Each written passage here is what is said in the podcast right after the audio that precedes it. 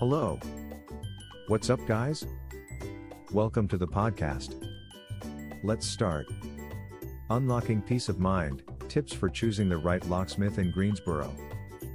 Nothing can be more frustrating than getting locked out of your home, office, or car.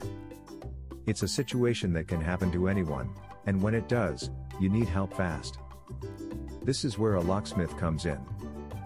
They are trained professionals who can help you get access to your property when you're locked out. However, not all locksmiths are created equal. So, how do you choose the right locksmith in Greensboro? Here are four tips to help you unlock peace of mind. Choose a licensed and insured locksmith. When choosing a locksmith, always go for someone licensed and insured. A license means they have undergone the necessary training and have the skills and knowledge needed to do the job. It means you won't have to worry about additional expenses if something goes wrong. Read reviews and ask for recommendations.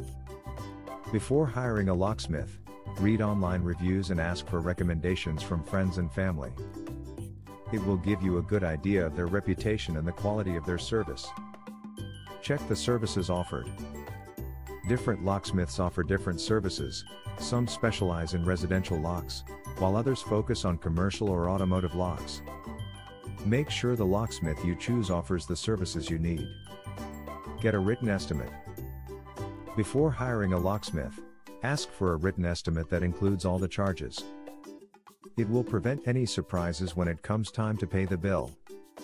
A reputable locksmith should be transparent about pricing and provide a detailed breakdown of all costs. By following these tips, you can ensure that you get the best locksmith for your needs. With 40 Unlocks My Ride, you can rest assured that you are safe. We have years of experience providing quality locksmith services to the residents of Greensboro. Contact us today to learn how we can help you unlock your peace of mind. Visit us at 40unlocksmyride.com. Thanks for listening today.